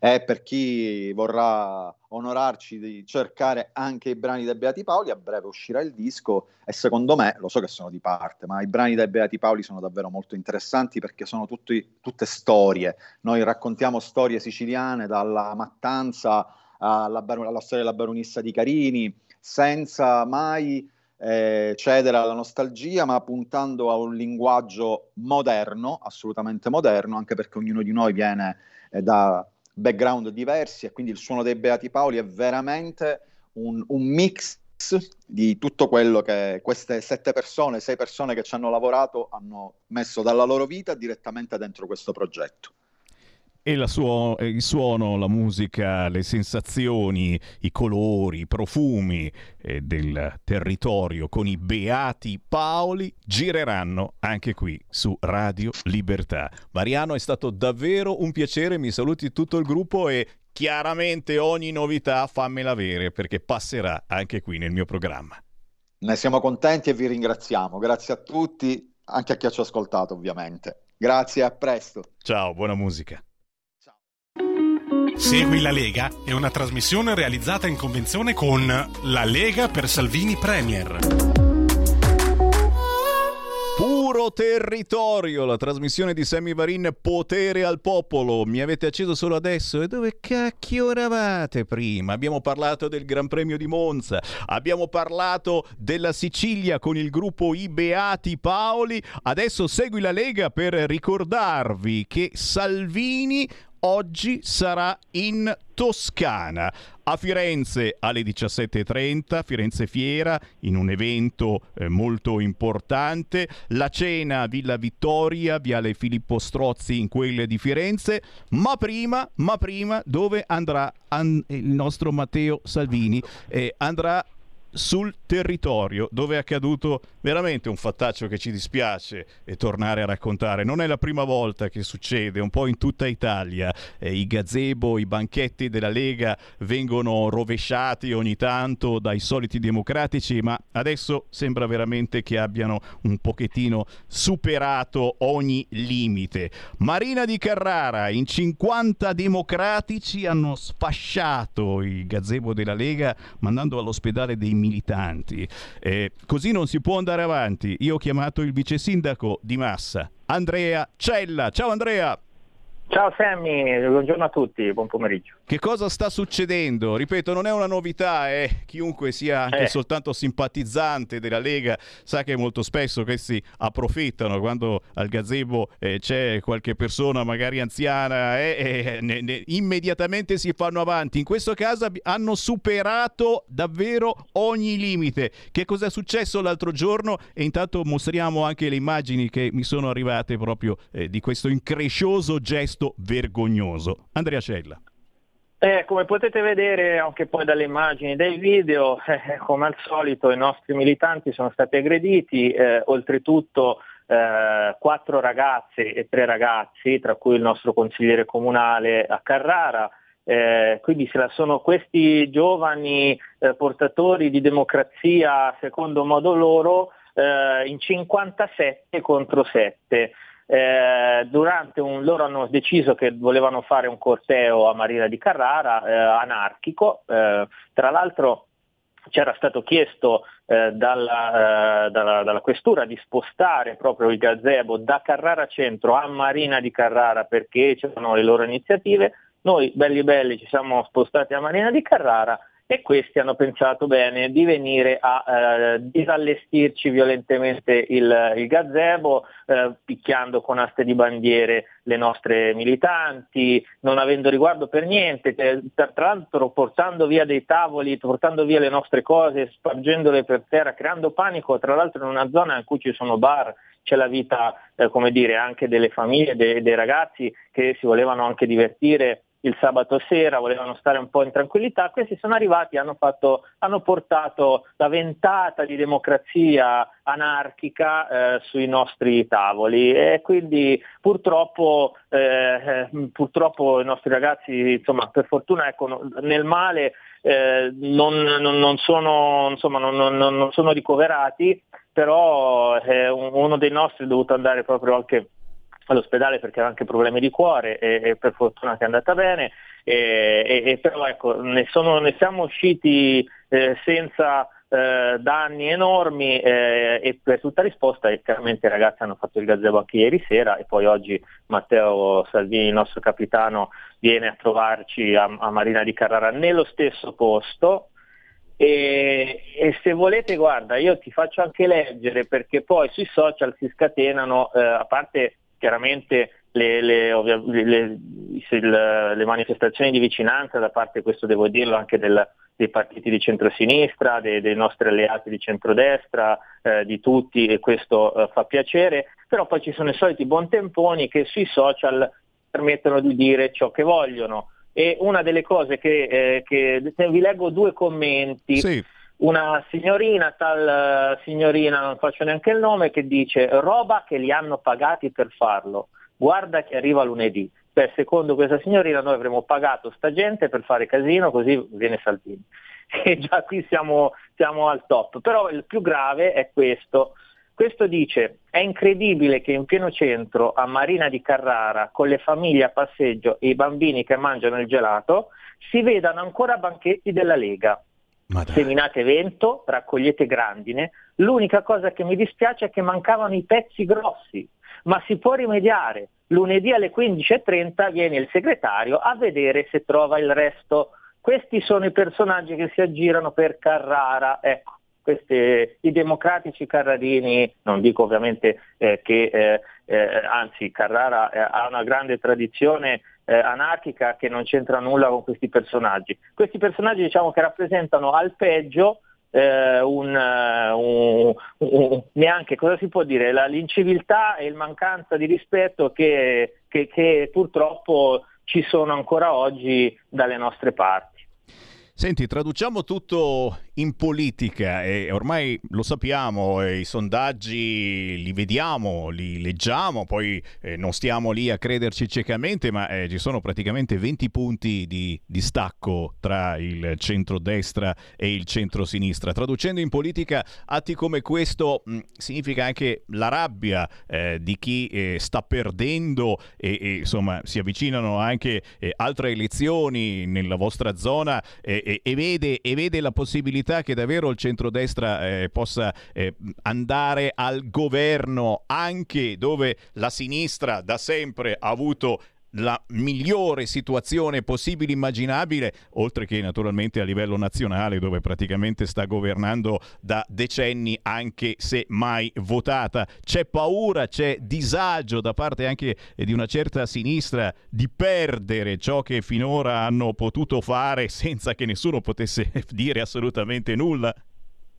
Eh beh, sicuramente c'è del nervosismo nelle frange più, più estreme a questo punto. De, tocca dire che eh, non tutti sanno prendere con, eh, con il rispetto l'alternanza democratica, eh, basti pensare, no, allargando anche il concetto, che c'è gente che si dice preoccupata di quello che succederà dal 26. Cosa succederà? Il 26 ci sarà una sana alternanza democratica della guida del nostro paese, che da troppo tempo manca, cioè non succede nulla, anzi qui mi sembra che le squadracce siano altre che vengono a cercare di punire chi chi democraticamente vuol dire la sua. Noi eh, siamo per la libertà, eh, questa radio la rappresenta in toto e quindi cosa succederà? Succederà che il, il paese verrà governato sicuramente meglio e, e, quindi però ecco sicuramente come dici tu altrettanto preoccupazione e sgomento eh, c'è perché ovviamente sembra che noi siamo eh, degli ignoranti, bifolchi eh, che vogliono fare chissà cosa, in realtà vogliamo portare avanti la forza delle nostre idee e le, e le metteremo in campo dal 26 in poi. Quindi è importante ovviamente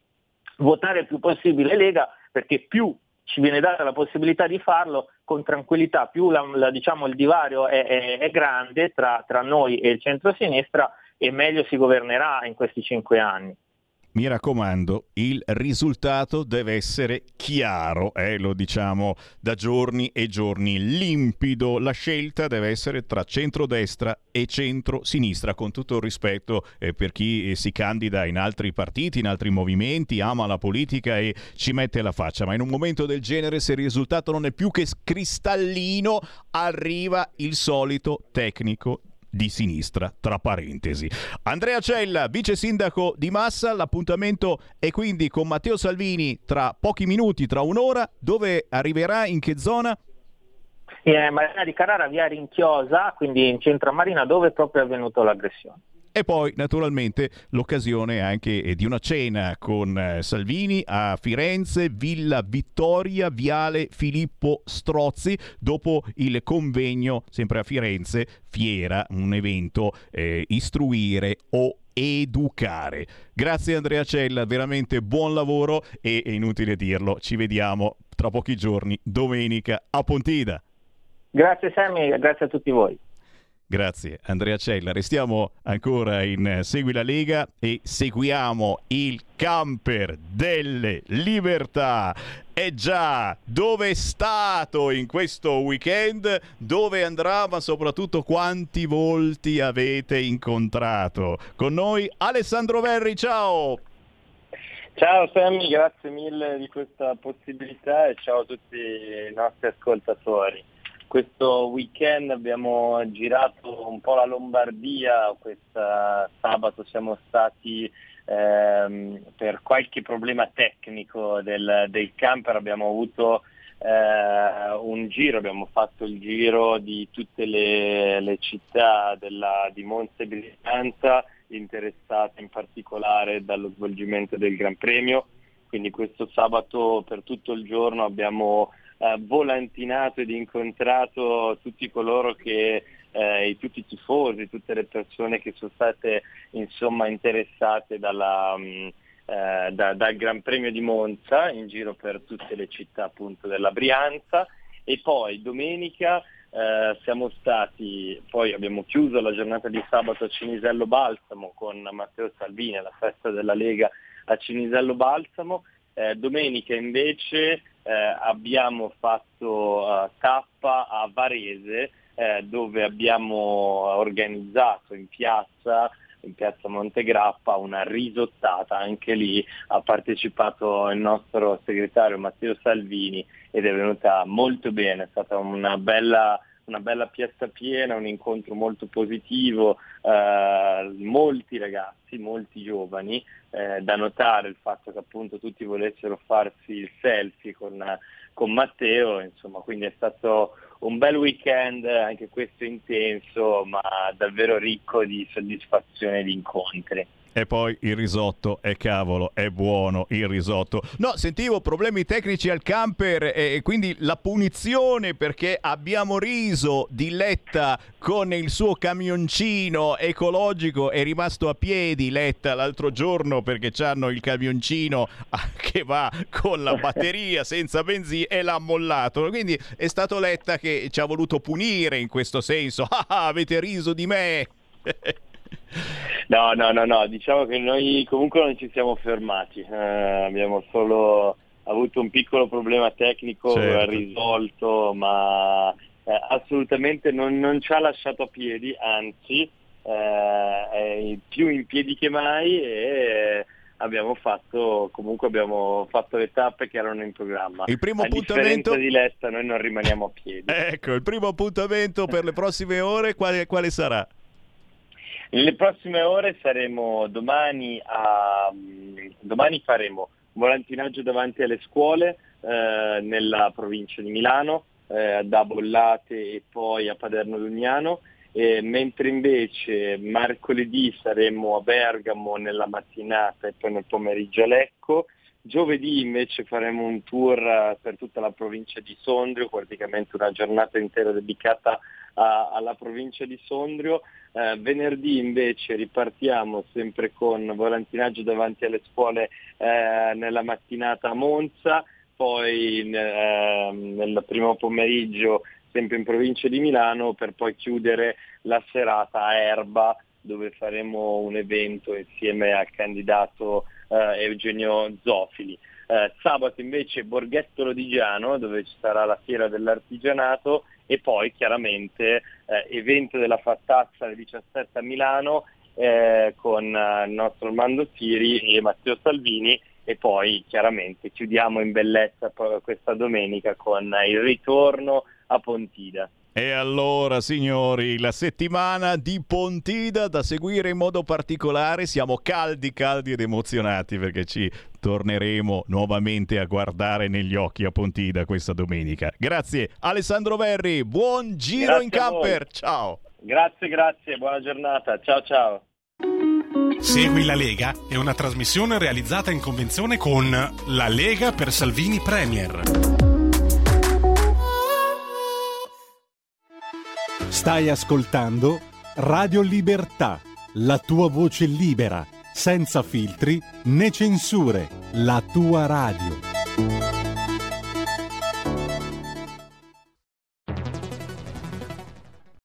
C'è chi te la racconta sbagliata e chi te la racconta male. C'è chi te la racconta tagliata, e chi te la racconta al contrario e chi non te la racconta affatto.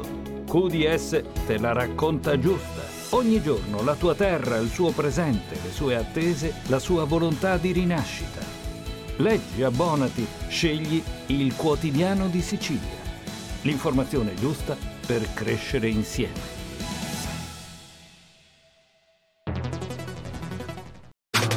Stai ascoltando Radio Libertà. la tua voce libera, senza filtri né censura. La tua radio.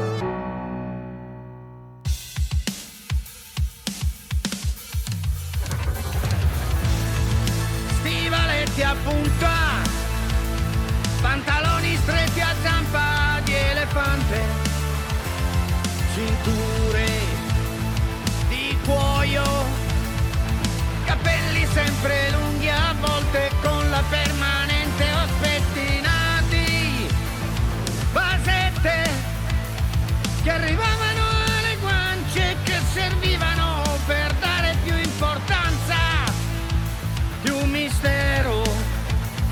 Ci voleva solo un po' di rock and roll. Era musica che c'era, che ci trasformava, ci apriva gli orizzonti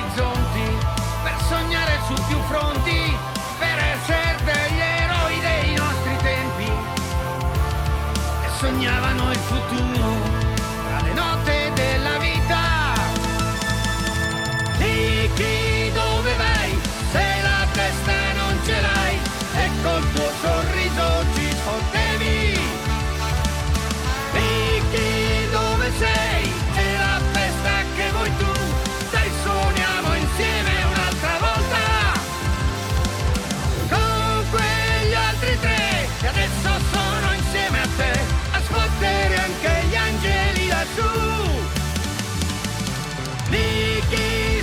Te e anche senza gli altri tre non posso fare a meno di suonare tanto meno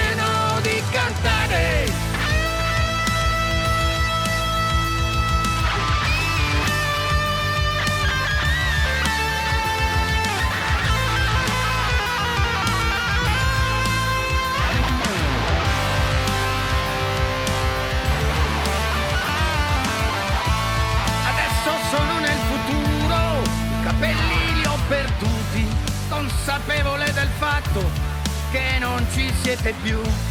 Mi ricordo quella volta che vi dissi quella cosa, i capelli lunghi e spettinati non li avremo più. Ci saranno molte rughe a segnare il nostro tempo.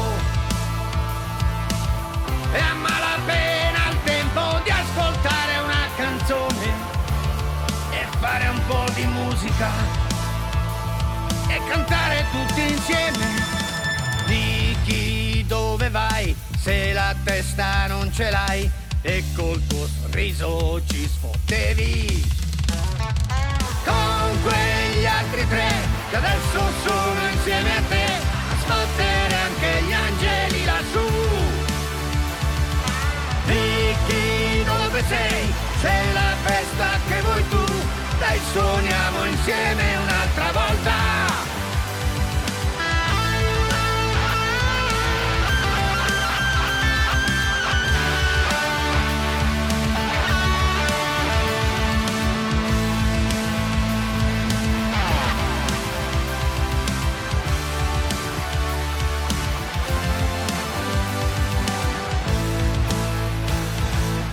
Un piatto ricco, ricchissimo, quello di oggi di Potere al Popolo, la trasmissione che Sammy Varin fa ogni giorno dalle 13 alle 15, poi in replica spesso e volentieri la mattina presto, ma mi trovate a partire dalle 15 sul, sul podcast radiolibertà.net, ma soprattutto signori la possibilità di stare sul territorio. Prima abbiamo parlato di Monza, il Gran Premio, poi siamo andati in Sicilia e dai con il gruppo I Beati Paoli. Adesso eh, poi siamo passati da Massa eh, con il vice sindaco di Massa Andrea Cella e adesso giriamo eh, tutta l'Italia perché, perché a cantare questo pezzo che si intitola Niki è il figlio di Nando Orfei e Anita Gambarutti, Paride Orfei, lo abbiamo con noi, ciao!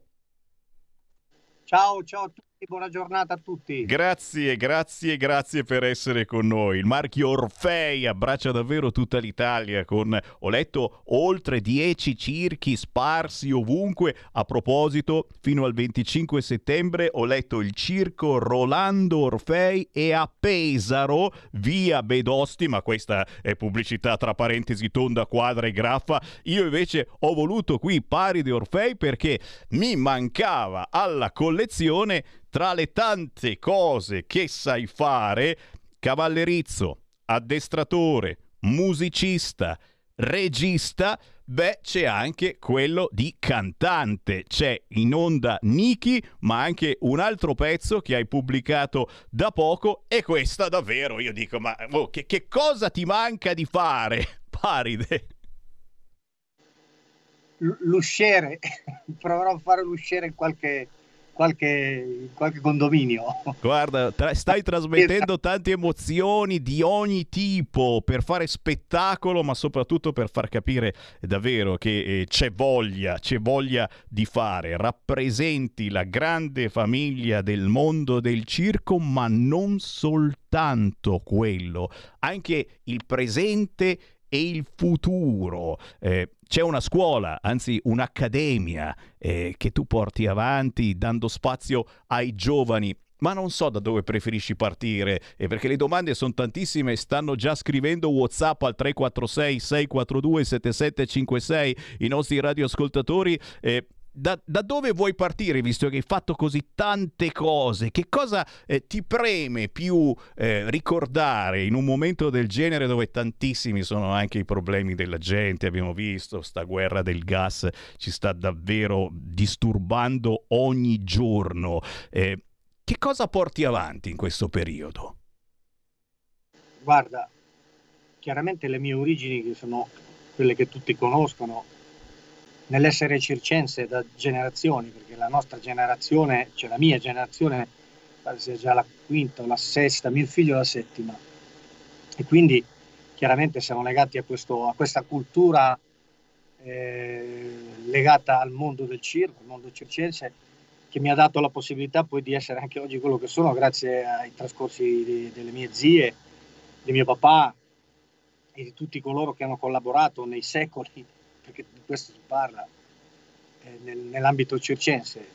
Ci siamo evoluti non soltanto rimanendo dentro le, le transenne del, del, circo, ma eh, soprattutto nella, da parte della famiglia di mio papà, mia zia Liana, Liana Orfei, mio papà Nando Orfei e mio zio Rinaldo, Rinaldo Orfei, si sono evoluti anche a livello, ci hanno cercato di essere più trasversali possibili già dagli anni 60, quando conobbero Federico Fellini, mio papà soprattutto ne diventò anche un grande amico fino alla fine, fino agli ultimi giorni della loro vita.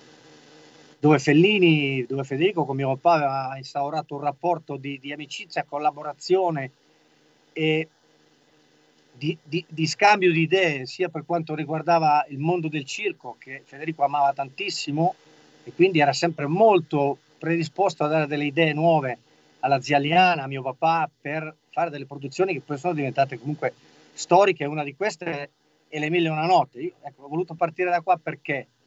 Perché comunque tutto quello che poi ho sviluppato io nel corso della mia vita, oltre a vivere una favola stu- stupenda, che è stata quella di vivere nel circo di mio papà e dei miei zii, anche la zia Moira, e, e, tra, e tra i primi, e mi emoziono ogni volta che parlo di loro, anche perché la zia Moira e papà non ci sono più, è rimasta la zia Liana che è l'unico baluardo della nostra famiglia ancora in piedi, a 80 e passa anni, so che si arrabbierà perché ho svelato la sua età, però lo dice anche lei, ed è rimasto l'ultimo baluardo della vecchia generazione, l'ultima generazione degli anni 70, 80, ancora in vita. E poi ci sono io, poi ci sono le mie sorelle, Ambra, c'è la mia sorella Gioia, mia cugina Cristina, che è un po' più grandicella di me, però lei non fa più, eh, non, non, non, intra- non, ha più in- voluto intraprendere un percorso eh, artistico nel mondo del circo, nel mondo dello spettacolo.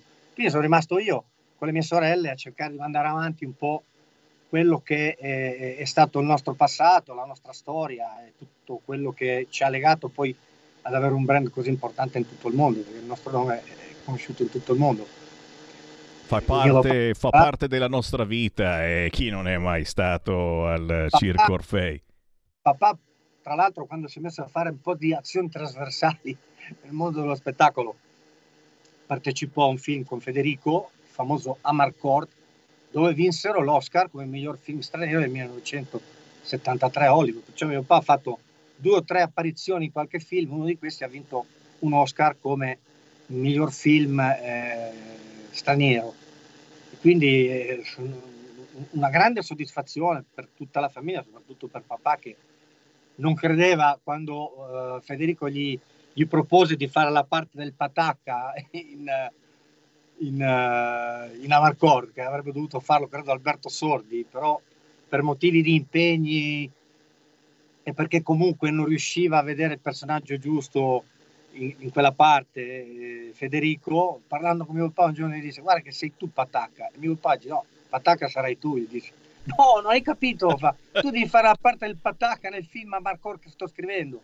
Grande. mio papà si diceva, figurati se io sono stato un grande giocoliere sono un bravo domatore, un addestratore di animali, sono un ottimo di- direttore di circo, ma a, a volermi in, un de- in, uno dei tuoi film sembra che mi stai prendendo un po' per i fondelli. E, insomma, ci mise un po' a convincerlo, però poi lo convinse e, e la storia poi è quella che è oggi.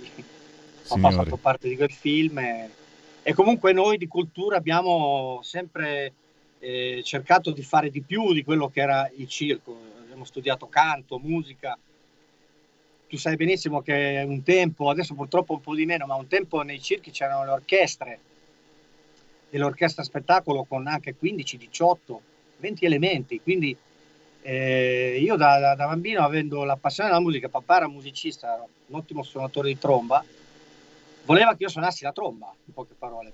Cominciai studiando musica e imparando la tromba, però mi faceva sempre male il labbro, mi, mi spingere col con, con la tromba sul labbro mi dava fastidio, e invece lo zio Rinaldo suonava la chitarra e io seguivo lo zio Rinaldo. Mio papà non è che gli sfagiolasse tanto sta cosa qua, anche perché mio papà tifava il Bologna, lo zio Rinaldo tifava la Juve, eh. io sono chitarrista juventino e lui si, si incazzò tra virgolette per questa cosa.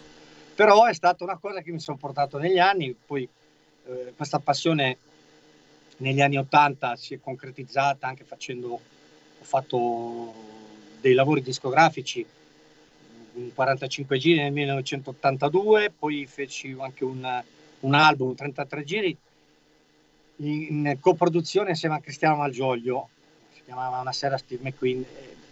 Poi ho sempre comunque curato l'aspetto musicale negli anni facendo anche colonne sonore per i miei spettacoli, per gli spettacoli di famiglia e tutt'oggi lo faccio. Questo lavoro che state adesso mi state dando l'onore di far sentire in campo nazionale è, è, è, una, è una, serie di brani scritti eh, da me in collaborazione con un altro eh, musicista, Roberto Ricitelli, dove io suono le chitarre, suono la chitarra basso, le voci e racconta un po' la, la- la storia della mia vita insieme alla mia famiglia. Ho cercato, questa volta ho provato a cercare di raccontarla in musica e, e- e parole, scrivo anche, ho scritto anche i testi di queste canzoni qua. Quindi è legato un po' anche a un, libro che voglio scrivere, eh, che parlerà un po' di tutta la mia vita da bambino fino ai giorni d'oggi, con, eh, con, questo, con questa coppia, libro e LP, saranno otto pezzi che usciranno adesso entro la fine di settembre e la prima metà di ottobre, dove ecco, racconterò un po', cerco di raccontare questa mia storia, questa mia lunghissima storia in musica, cercherò di farlo nel migliore dei modi. eh, sto mettendo, mi sto mettendo in gioco anche qua, spero di, di fare una bella figura. Ah, ci piace, ci piace questo mettersi in gioco e, e avvicini tantissima gente alla tua bravura e come dicevi prima, eh, quando lavori in un circo eh, devi saper fare un po' di tutto e devi eh, avere anche una, una fantasia, riuscire sempre eh, ad attirare l'attenzione, eh, a entusiasmare. Paride Orfei, signori, abbiamo in linea e tante domande eh, al 346 642 7756, ma soprattutto curiosità per eh, questa tua scuola di circo, il piccolo circo dei sogni, eh, per i ragazzi non circensi. Di cosa si tratta? Do- Dove si trova e come è nata eh, questa idea? Allora, mi fa molto piacere che hai aperto questo cancello, perché eh, allora, il piccolo circo di sogni è un'accademia d'arte circense. Un- era un sogno che ha sempre avuto papà quando era ancora con noi, gli sarebbe molto piaciuto, era già riuscito comunque con i suoi colleghi a mettere in piedi una sorta di accademia d'arte circense, che poi è quella attuale oggi di Verona, che fu fondata da, da- da- da papà insieme a tutto il consiglio dell'ente nazionale circhi, che sto parlando degli anni, all'inizio degli anni 80, alla fine degli anni 70. E, mh, però lui il suo sogno era quello di averne una col marchio Orfei, ecco, diciamo, diciamo una cosa un po' più personalizzata. Quindi nel- all'inizio del, del terzo millennio, verso il 2001-2002, lui si mise in testa di, di mettere in piedi questa accademia, che siamo riusciti a farla. Purtroppo lui non è riuscito a vederla perché il Signore ha voluto che eh, controllasse l'accademia da, da- da una posizione un po' più alta di quella che era quella sulla terra. E, e comunque io sono riuscito insieme alla mia famiglia, insieme a mia mamma, insieme alle mie sorelle, soprattutto insieme a mia moglie e mio figlio, a realizzare questa accademia che si trova a Peschiera Borromeo, è una, una città, un comune eh, confinante con Milano. Per, per renderla più facile siamo a Linate, dietro l'aeroporto di Linate. E abbiamo fatto questa cittadella del, del- del bambino, tra virgolette, che poi comunque ci sono anche molte persone adulte. Abbiamo oltre 300 iscritti a, questa- a questi corsi di, di arti circensi che partono da- dai corsi di cloneria, trapezio, tessuti aerei, acrobazie, insomma tutto quello che può toccare l'arte circense, dove non utilizziamo gli animali per motivi strettamente logistici, perché non, non abbiamo gli spazi per poterlo fare. C'è in, te- c'è il- in progetto futuro di inserire una, una sorta di scuola di equitazione circense che va dal volteggio al dressage, l'alta scuola di equitazione, tutto quello che concerne il cavallo, perché il circo nasce, non dimentichiamolo, nasce come circo equestre, eh, già nel secolo scorso e anche nel secolo prima. Quindi eh, vorremmo inserire più avanti, sicuramente, quando eh, ce ne sarà l'opportunità, di inserire in tutti questi corsi che vi ho elencato anche un corso di equitazione, tra virgolette, circense. Mamma mia ragazzi, che storia! Avete sentito quindi la possibilità davvero di avvicinare i vostri ragazzi al piccolo piccolo circo dei sogni, qui proprio dietro Linate. Io ho una figlia di 11 anni che fa acrobatica aerea, non vedo l'ora di portartela, che adesso poi inizia anche a tirare. Eh? Sono tante queste scuole di acrobatica aerea, piacciono tantissimo, le vedi che si arrampicano come dei ragnetti, vanno su, su, su, in alto, in alto, in alto. Guarda, posso dirti che eh, il- l'arte circense, a parte l'aspetto culturale che può portarsi dietro, che è un aspetto culturale che è vecchio secoli, eh, è uno degli sport più completi dopo il nuoto o forse anche al pari del nuoto che ci possa essere, perché nel circo ehm, non è che eh, tu adesso scegli, tua figlia ha scelto la, la categoria aerea, che possono essere i tessuti il trapezio. Per fare questo devi fare dei corsi anche di acrobatica, una preparazione fisica veramente speciale perché comunque vanno in eh, movimento dei muscoli che non useresti mai.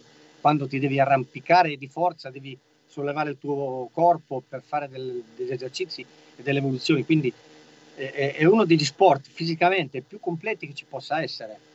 Perché il circo è arte, è cultura sicuramente, ma è anche tantissimo sport.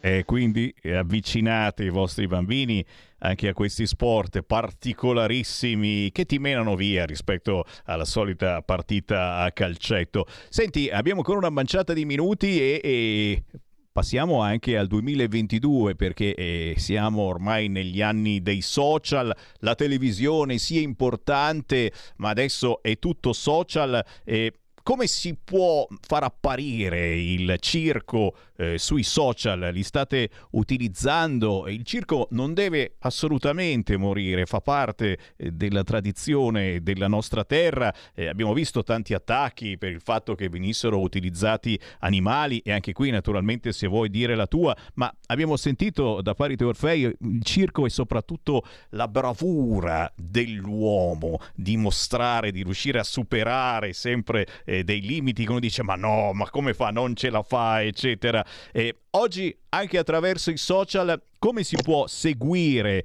il circo Orfei e come si può farlo conoscere anche ai giovani che ad esempio sono TikTok tari tutto il giorno, eh, bisogna sbarcare anche lì come i politici. Allora, guarda, per seguire il circo mh, non è difficile. Io ho sempre invitato tutti, come faceva del resto papà ai suoi tempi, di andare a vedere ogni circo, ma non soltanto per il fatto che abbiano il nome eh, altisonante o il brand importante. Il circo va, eh, va visto tutto, anche quelli piccoli di famiglia che usano il nome normale, il circo Rossi, il circo, eh, il circo Millennium. Ce ne sono tanti di circhi bellissimi in Italia che meritano di essere visti. Ehm, non vi fermate soltanto davanti al nome. Ecco, questo volevo. Il circo è, è- bello tutto, anche quando è piccolino.